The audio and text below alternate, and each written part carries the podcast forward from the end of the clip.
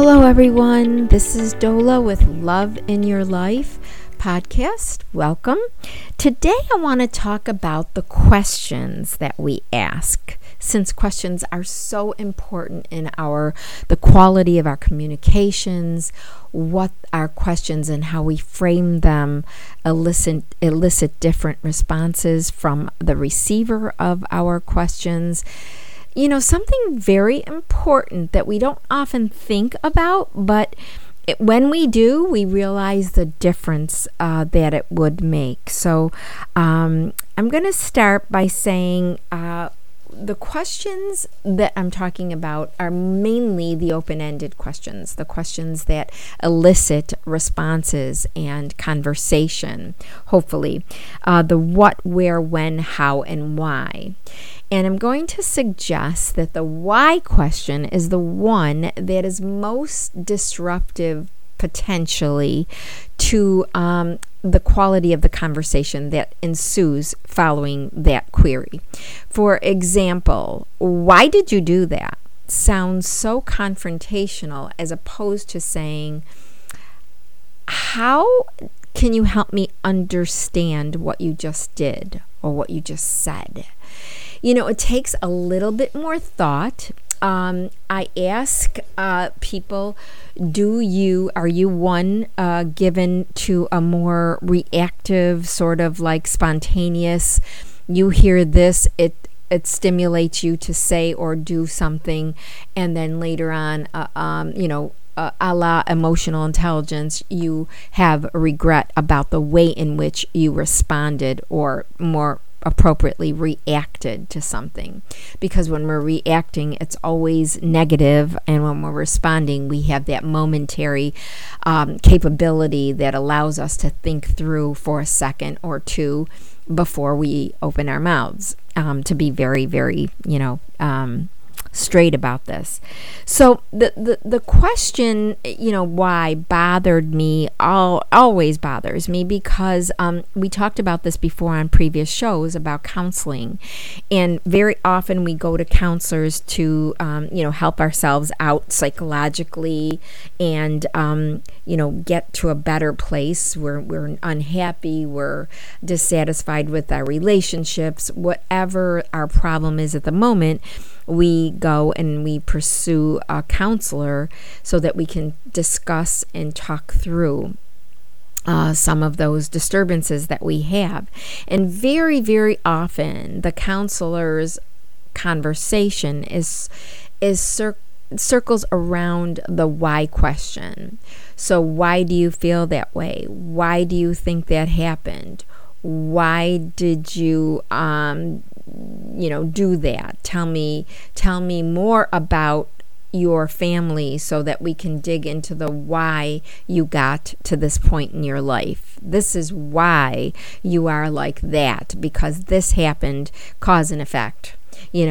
That happened and therefore you're like this. That's why it happened. And so they're very focused on this question of why. And I'm kind of not a fan for a number of reasons, but I think when we're discussing with someone or listening to someone speak, or we're in one-on-one conversation with another person, I think when we use the why question, very often it does sound like a judgment, a confrontation, some sort of, it puts someone on the defense right away, or it has the potential to do that. And I'm not saying that, we can never ask the question why. I'm just saying that when we do ask that why question, it has that capability of putting someone on the defense. What do you mean, why did I say that? Why did I do that? And I don't know if you're familiar, any of my listeners are familiar with Byron Katie's work, but she, the name of her work is called The Work, and she has the whole, is that thought true? When we when we have a thought about something. It should not be that way. She should not be that way. Why did she do that to me? You kind of, really go down that path of saying, why do you think it should be different? It is what it is. And then you move from there.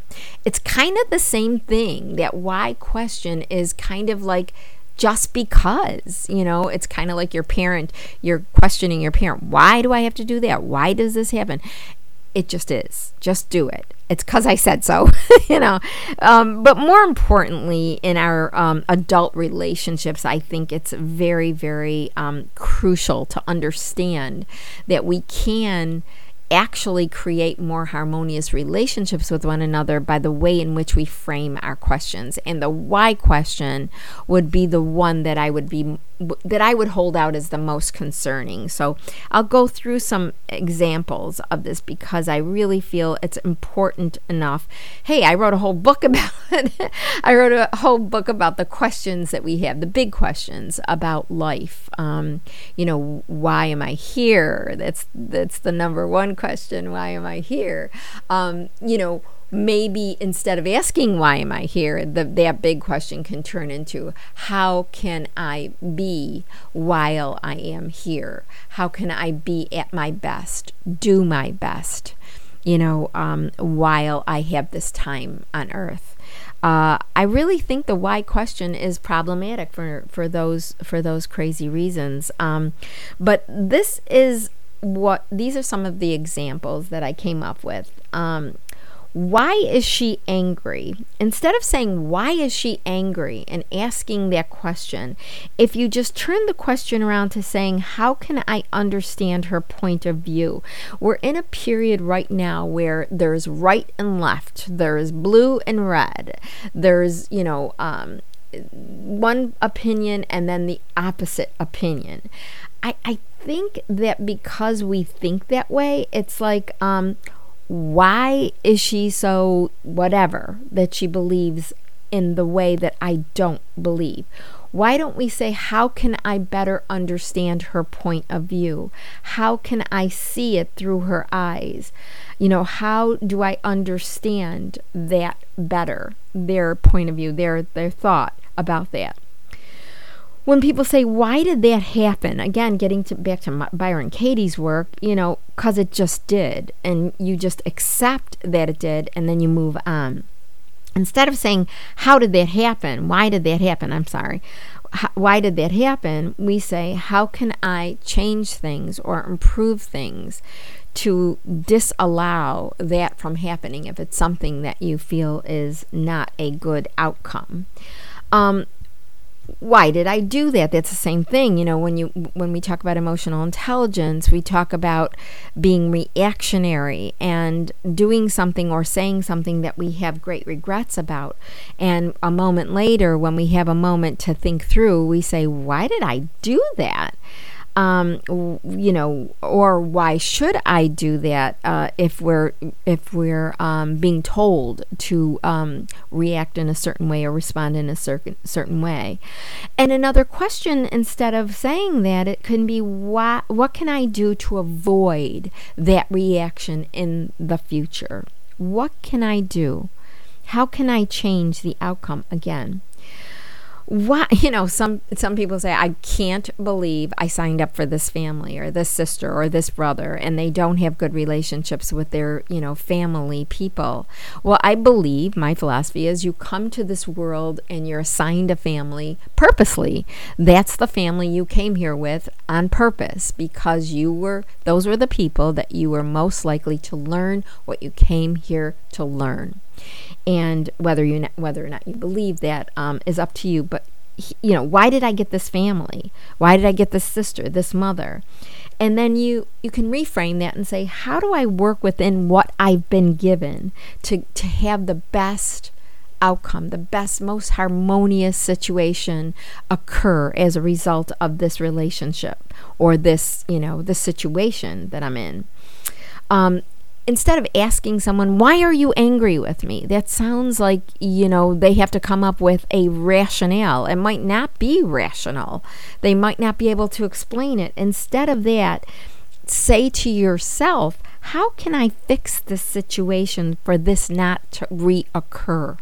You know, that makes much more sense to me, because you are gaining control with that question as opposed to pushing it out there and projecting it onto someone else. Because very often when we ask questions that are of a confrontational nature, what we are doing is really projecting onto the other person what we don't want to accept about ourselves. When we ask, why am I like this? Again, it's just the way it is.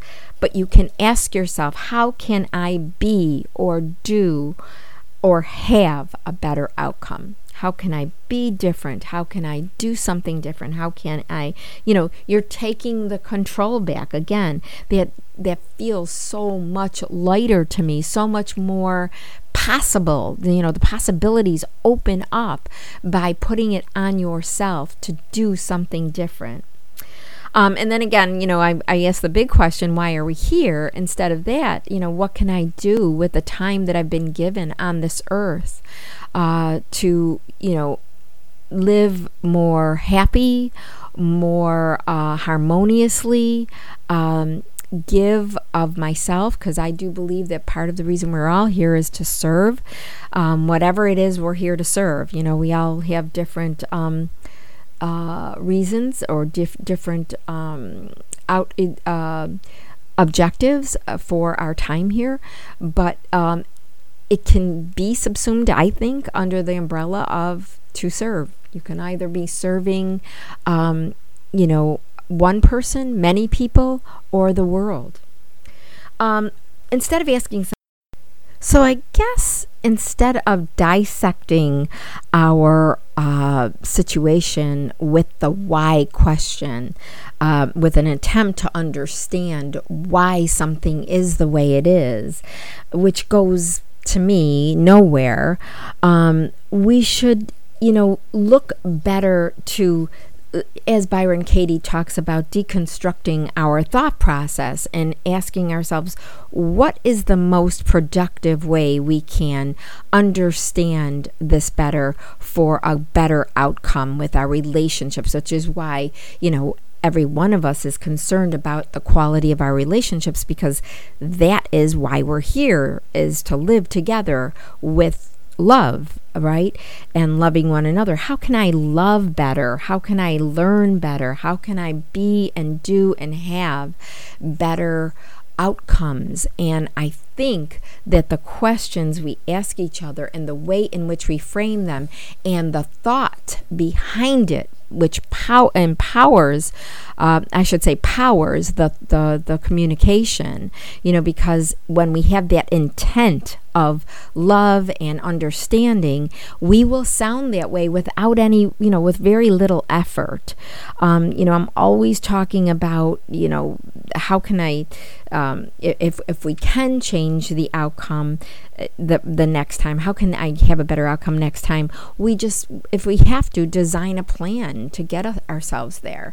That's what we do in emotional intelligence counseling, is we say, it's something you can develop and become stronger in. So let's develop a plan. If you can't do it naturally, let's give ourselves some tangible advice for the next time something like this happens. How do we circumvent ourselves from the reactionary process and enable our responsiveness to take over, which is much more thoughtful and considerate and loving? And I guess, I have to bring that up because I'm always talking about living living our personal and professional lives with more happiness and success. And to me, that is one of the ways in which we can do that, is to ask better questions and ask them in a better manner, much more sensitive manner, much kinder, much more thoughtful. I can't imagine that wouldn't improve all our relationships at work and at home. So anyway, I hope you got something out of this, guys. And until next time, this is Love in Your Life. Don't forget to live with love, personally and professionally. Bye, guys.